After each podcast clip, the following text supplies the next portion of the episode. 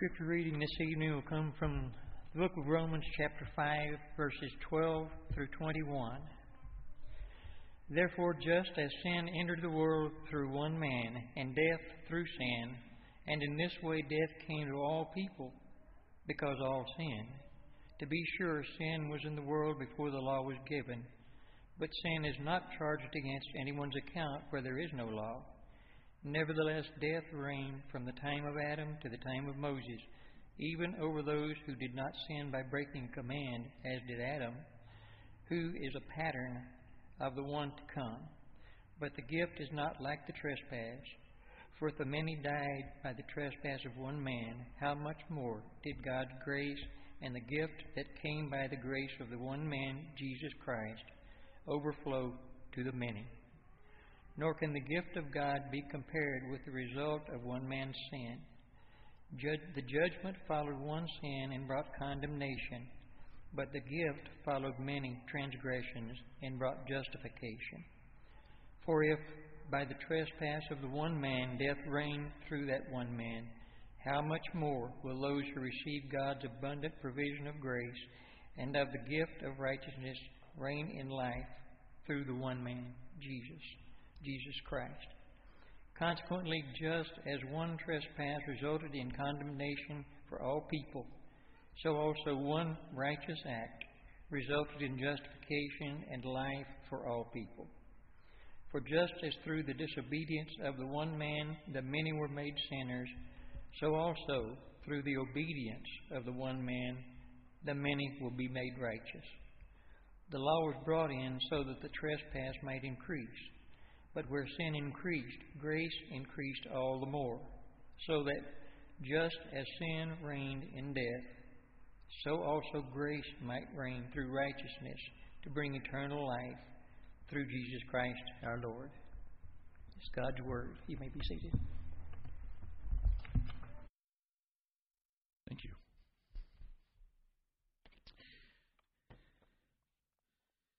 Thank you. Uh, first, uh, of all for uh, your your kind comments on uh, our study of Romans so far. Uh, I've I've I've been blessed by by listening to our teachers and uh, blessed by by my own study. And uh, tonight we're going to be looking at the second part of what um, Paul is doing in the fifth chapter of Romans, a very very important chapter in Romans. And I'd like for us to begin with a word of prayer while I put my binoculars on so that we can, uh, we can get into this text and, and study it and press our mind into it. Father, we are grateful again to, to come together today and to sing and to pray and to be with each other and to fellowship and to encourage and to share each other's burdens and, and so fulfill the law of Christ. And to do it in such a way, Father, that not only are you glorified, but, but we taste a bit of that glory that is, is part of the hope that we have in this life because we have been justified, because you are righteous and will make us righteous through Christ.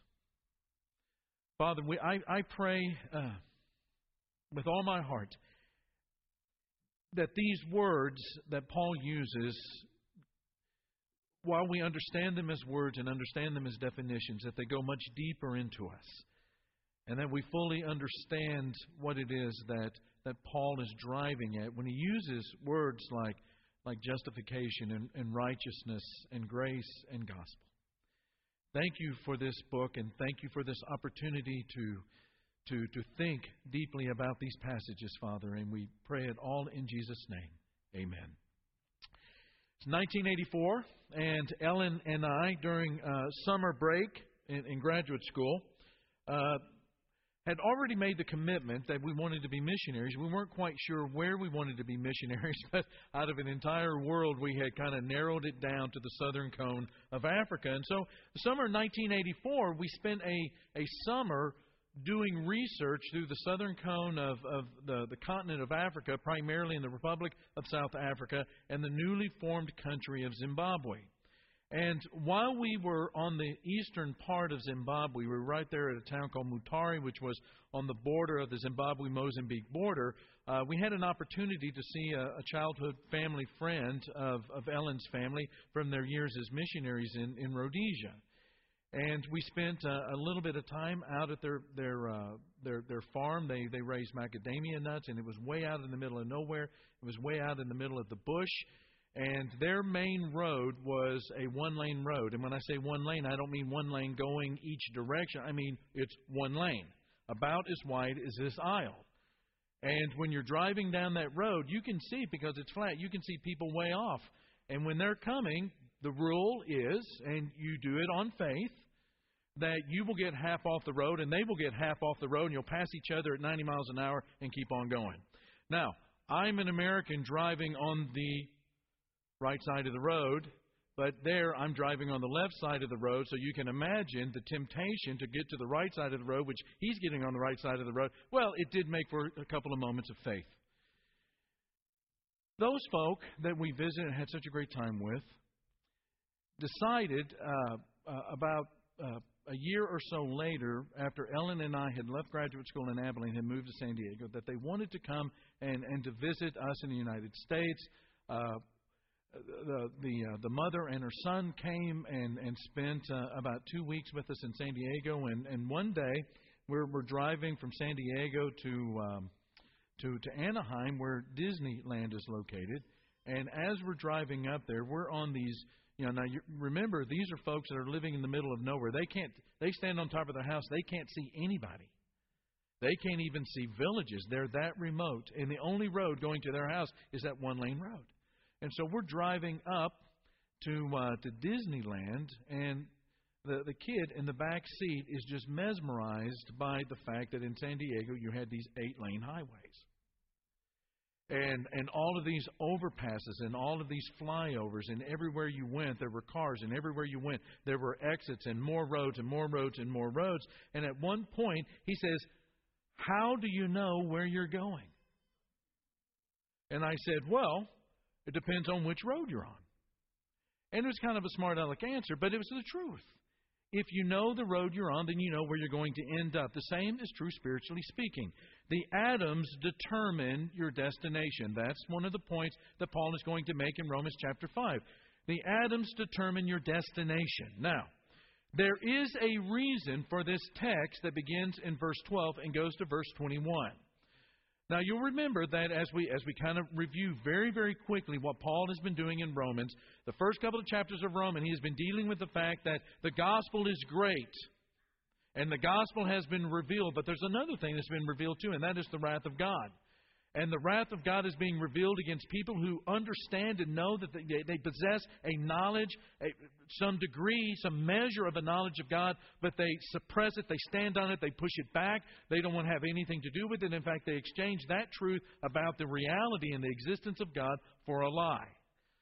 Well, in that world, not everybody would, would say that the depraved mind fit their, their life or fit their lifestyle. There were others in the Roman world that would say, yes, we agree, there's a lot of depravity in the world, but that's not us.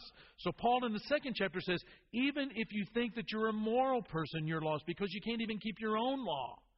And, and, and, and what laws you do have, you can't even keep perfectly. And then there were those that were saying, well, okay, we're not the moralizer. We're not the guy that's saying I'm better than the guy down the street, therefore God accepts me. I'm not the guy that's exchanging the truth of God for a lie and, and filling my life full of idols. I have the Word of God. And he says, nope. The same is true. You know because you teach people not to steal, you steal yourself. You tell people, you teach people, do not commit adultery, but you commit adultery, and he goes down the list. In Romans chapter 3, verse 23, one of the first high points of the book, he says, All people have sinned. That's the problem. They fall short the glory of God. Chapter 4, he begins to talk about the importance of faith in trusting God and, and uses Abraham as an example. And by the time you get to the end of chapter 4, he is talking about the fact that God is righteous. Not only is that a description, doing right in a righteous way, the core value of God's existence, but also he is righteous in the sense that he does what it takes to make sure that the covenant is, is, is made, that the covenant is secure. And one of the things that we discovered in, in Romans chapter 4 is that, is that God, because He is righteous, is going to do not only His side, but our side in making sure that that covenant stays intact. He is just, Sin is punished on the cross, and He is the justifier. And as we saw this morning, justification is the way that God sees us because of what God, because of what Christ has done. Now, in the middle of, of all of that, he says, because of the death, burial, and resurrection of Jesus, because we are justified, we have peace with God. We have friendship with God. It makes us a people of hope for a, a, a, an eternity that is different from the life that we live now. It makes us the objects of God's love. It's pretty stupendous claims that Paul has made. Now, you know as well as I do that there's always, in every crowd, in every audience, there's a skeptic. There's a skeptic in every audience who says, Really? How can that be? Seriously? All of this is undone at the cross and the, the burial and the resurrection of Jesus. The death, burial, and resurrection of Jesus. It, it, it's all undone. How can that be? How can one man, in other words, change the universe? And Paul says it's so. And Paul draws his readers' imaginations to two individuals in the Bible the first Adam and the second Adam. Now, again, hate to beat a dead horse, but remember the nature of the gospel. The gospel, as, as it is presented to us, is bad news that, that sets us up to hear the good news the, the good news of forgiveness and salvation and love and of reconciliation with God. And after spending all of this time talking about the greatness of what it means to be justified, for God to see us in light of what Christ has done, he goes all the way back to Genesis 3 and to the first Adam. And he says, uh, Think for a moment about that particular day, that particular hour, that particular moment in the history of the world where we find the history of sin. The history of sin is also the history of the power of sin. The power of sin is pervasive. The power of sin is polluting. It corrupts everything. Paul is going to say, therefore, just as sin entered the world through one man, and death through sin, and in this way death came to all people because all sinned. The, the last word, because all sinned, goes back in the original language to a very special tense. It's called an aorist tense, which means it is punctiliar or it looks to a specific point in time. It goes back to a point in time. And what Paul is trying to say is that all of the sin of the world that, is, that, that the world has ever experienced can be traced back to a single moment. It goes back to when Adam did not trust God enough to obey God. That the knowledge he had of God as the Creator and as the Father and as, as, as the one God who created everything and, and, created Adam himself, that he was walking through the garden and spending time with, that he had a personal relationship with, that God whose word was powerful enough to create the universe in his own mind was not a word powerful enough to trust. And so Adam did not trust that God had the perfect will and the best intentions for man in giving him instructions on how to live. And Adam, the original man, blurred the distinctions between the creator and the creature and sought to become God and disobeyed the rule of God or the will of God. And Paul says in that event, the history of sin can be seen in three stages. Number one, sin entered the world through one man. There was a moment in history where there was no sin, and then in the next moment, sin has entered into the world. Number two, death entered the world because of sin. Not only did that disobedience cause this, this, this uh, cataclysmic change in the nature of the world, but it ushered in death. Death was not natural. Death was not a part of the original creation. Death is the stranger. Death is the enemy. Death is the result of disobedience and sin. Death entered the world because of sin. Third stage, death spread to all humans because all humans sin. Now, in some language that's a bit difficult to wade through, Paul says that this was true from Adam to Moses before there was a law. And he says this was true from Moses onward, even after the law was, de- was delivered. Now, what is he driving at there? And, and, and, and, and, seriously, how can this be? Well, um,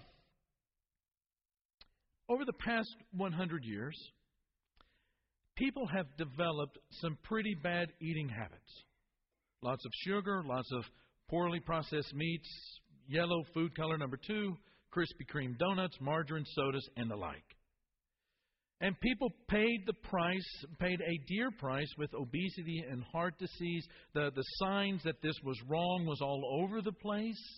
as people's health were being affected and death was being sped up. And then all of a sudden, all of a sudden, we have all of these food groups and, and more knowledge about nutrition than we have ever had. I mean, real knowledge about how different kinds of herbs and foods and greens and, and superfoods and, and blueberries and all of these kinds of things actually stem back all kinds of diseases. We have knowledge about these foods and what the bad foods do to us, and yet, everybody here tonight, that looks really delicious, doesn't it? We have all of this knowledge, and yet we still eat them. And we are as unhealthy as ever. The point that, that, that Paul is making is that everyone sins. Whether they had the law of Moses or not, because they can't even keep their own ideas of morality perfectly. And on top of that, everyone has had a knowledge of God that they choose to act on in one way or another, either to chase that God down or to exchange that God for another God, a God with a little g. And Paul says the proof that that's true is that death is everywhere. My mom and dad, I've told you this story before. My dad are, and mom and dad are driving through the hill country uh, some years ago after they retired from D.C. and moved to Fredericksburg to uh, to retire and had built their house and enjoying the countryside. And just out in the middle of the blue, as they're driving through this this wonderful countryside, my dad goes, Do you know what the mortality rate of Fredericksburg, Texas is? And my mom, you know, she, goes, she starts laughing. She says, That's really morbid, but I don't have a clue. And my dad goes, 100%. And it's true. The proof is that death reigns. In verse 14, nevertheless, death reigned from the time of Adam to the time of Moses, even over those who did not sin by breaking a command, as did Adam, who is the pattern of the one to come. Paul is saying, if you think about the history of the world, it goes down to a single act. One man decided that he would disobey God. One man decided that he would not trust God, and sin entered into the world. And with that death, and with that, just like pollution, just like uh, j- just like pollution corrupts everything that it touches and, and, and corrupts everything that it touches, death spread because all people sin. And so when we drop down to verse 18, he says, Consequently, one trespass resulted in condemnation for all people. And so it gets dark all over again. One person ushered in sin, sin ushered in death, and because all people sin, everybody dies. But then Paul goes into a transition and it begins with that great word, but. He paints it black once again, but then things change on a dime. The direction changes on a dime. It's about the power of the gift. Power of the gift in verse 15. But the gift is not like the trespass. For if the many died by the trespass of the one man, how much more? how much more did God's grace and the gift that came by the grace of the one man, Jesus Christ, overflow to the many? You know, sometimes uh, you read a passage all your life, and then all of a sudden it hits you like it, you've never seen it before, it hits you like it's never hit you before, and you just want to stop and you just want to think about it. Paul says the gift is not like the trespass. The gift is not like the trespass. I mean, that, that, that those those, uh, those eight words are words to meditate on this entire week. The history of the world is a history of misery. The history of the world is a history of misery that we have failed to overcome, regardless of how hard we try. We can find cures, but we can't stop disease. The primitive world, or the rustic world, was thought to be superseded by the world of conveniences. And yet, the world of conveniences has brought its own, vi- uh, its own version of the misery and the ruin. You have anxieties, you have stresses. We can obliterate each other with more efficiency, in greater numbers, and from greater distances. That's the history of the power of sin. But the gift is not like the trespass. So he says in verse 17, For if by the trespass of the one man death reigned through that one man, how much more will those who receive God's abundant provision of grace and of the gift of righteousness, what's the next word? Reign. In the life through the one man, Jesus Christ. Paul's point is that the whole universe changed by one man at the very beginning. The universe changed. The universe was created by the with the Hebrew word tov as a descriptor, as a modifier. It's good, it's good, it's very good. It's tov. It is the representation. It, it, it, has become what was, what, what was represented in the mind of God. It has become a reality. It is good. It fits everything. His word is powerful, and He created out of nothing everything that we know, and it's good. And the first Adam, though, brought sin and a spreading, marauding death. One Adam changed the universe. The second Adam, which is Christ, brings an all powerful, overcoming, death swallowing gift of life where sin and death do not have the last word. And the universe is changed again. In the first Adam is death. In the second Adam, Christ is the life that, that death cannot defeat. And that's why Paul writes at the very end of that chapter where sin increased, grace increased all the more, so that just as sin reigned in death, so also grace might reign through the righteousness to bring eternal life through Jesus Christ our Lord. Amen. Remember the story of, of David and Goliath in 1 Samuel chapter 17? We, we think of the story and, and, and we, we think of heroic actions, and, and, and it is. It's a very heroic uh, story in, in the Old Testament. The armies of Israel are facing a dreaded enemy, the Philistines, and their champion, the giant Goliath, who is over nine feet tall. Goliath is the champion. He is the hero of the Philistines. He's the one that represents the entire Philistine population. On Israel's side, they have a king, and he's the tallest man in their, their their land, and he is Saul. He represents Israel, but the king is afraid and can't fight the fight. Saul is facing a fight he knows he cannot win. And the army becomes demoralized, and even though they go out in the beginning of every day in the morning, first thing they do is to form up the ranks. It's kind, of, it's kind of it's kind of an unbelievable scene when you think about it. In that part of Israel, uh, you know, it's a hilly country. The Philistines have their chariots. The um, the, the, the, the, the, the Israelites uh, do not. And those chariots run a lot better down there on that flat ground, and that's where they are. The Israelites know this, and they know that uh, that they can't fight against those chariots like that. And so they get up on the hills, and if those chariots begin to come towards them, they're going to run boulders down on top of them. So they're at a stand, a, stalemate, a standstill. And but every morning they get up, even though they're demoralized and nobody is doing anything, and Goliath is coming out and defying the God of Israel and, and insulting the people of God. The army of God gets up and they go up to the top of the hill and they form their ranks and they give the war shout and then they go back to their tents and they have breakfast. The army is demoralized. And David shows up, and he's this young kid, and he does an audacious thing. One, one that you would not expect, one that is least likely as a candidate, one that you don't think of as, as, as, as powerful and strong and, and, and, and experienced as, as a warrior, one with wisdom. He's the one that goes out and fights Goliath, and he's the one that wins. Now, we think that that story has to do with teaching us to be brave in light of our giants and going out to fight them. You know, the bigger they are, the harder they fall. You got to go out there and be like David. The problem, and that's and that's okay. But the problem is, you know, as long as we're not facing a giant, we're encouraged to go out and slay our giants.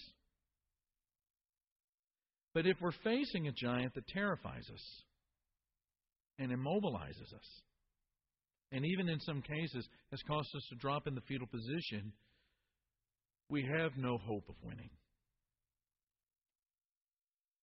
And that can be depressing. The point of the story is other, I think. We need a champion to win the battle that we can't win on our own. And in the David and Goliath story, the hero comes from an unlikely place the country. And he's weak, can't even put on a man's armor, doesn't fit in a man's armor. He's just a boy. And not just a boy, but a, but a shepherd on top of that. But he is the one in weakness that goes forth and defeats the enemy. And the armies of Israel are energized and encouraged to go forth and to be the people of God and to be the army of Israel.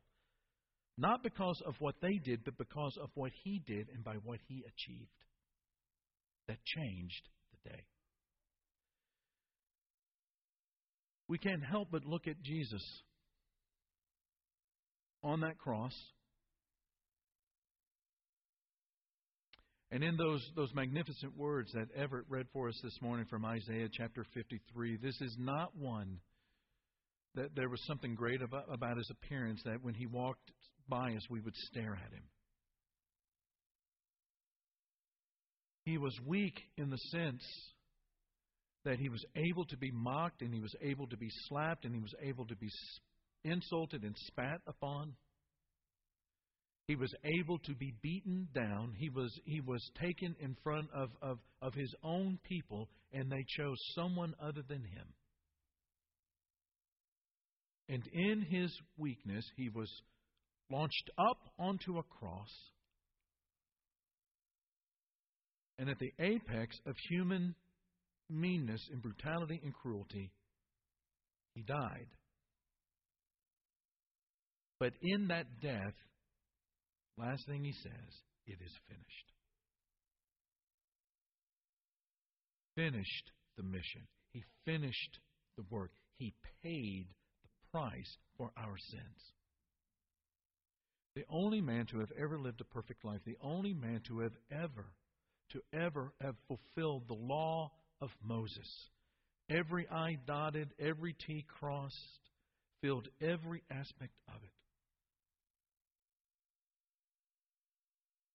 And in his death, he paid the price for our sins. And in his resurrection was the proof that he had defeated the greatest enemy that was ever launched into the world by the sin of man, and that is death. And Paul says, when you think about Adam, Adam Adam didn't know what he was doing. Adam, Adam, when he chose not to trust God, when Adam chose not to obey God, when the first Adam decided that he wanted to be like God rather than he blurred those distinctions between creator and creature, he ushered in death and sin and all of the, the, the, the, the tangents and the radii that come from that. But the other Adam, the first fruit of the resurrection, Jesus of Nazareth, the first. When he died and was buried and was resurrection, he changed the universe forever and ever and shook the cosmos, not just the earth, but the cosmos.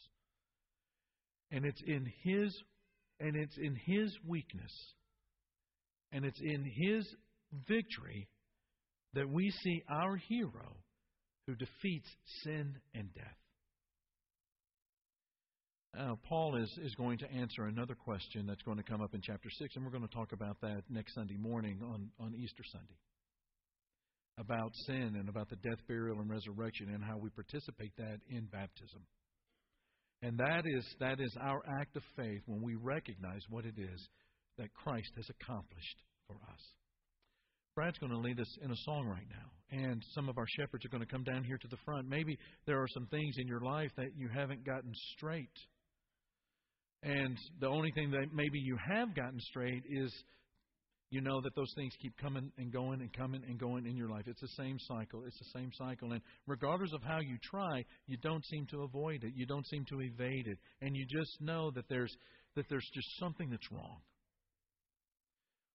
What the Christ offers is for you to fill that peace with God. To come out from under that feeling of condemnation, the feeling of guilt. What what Christ offers is a friendship to be reestablished with God through Him. What Christ offers is a way to live your life in this life right now with these promises in light of what's coming in eternity to be changed completely in every instance of life, in everything that you, every adverse, every great, every low moment in your life to, to approach it differently in hope. And every day to experience the love of God. If there is someone here tonight that would like to experience that, our shepherds are going to be down here at the front to talk to you about how that can happen. And for the rest of us, we're going to praise God for the greatness of the second Adam and what he has wrought in his death, burial, and resurrection. Let's stand and sing together.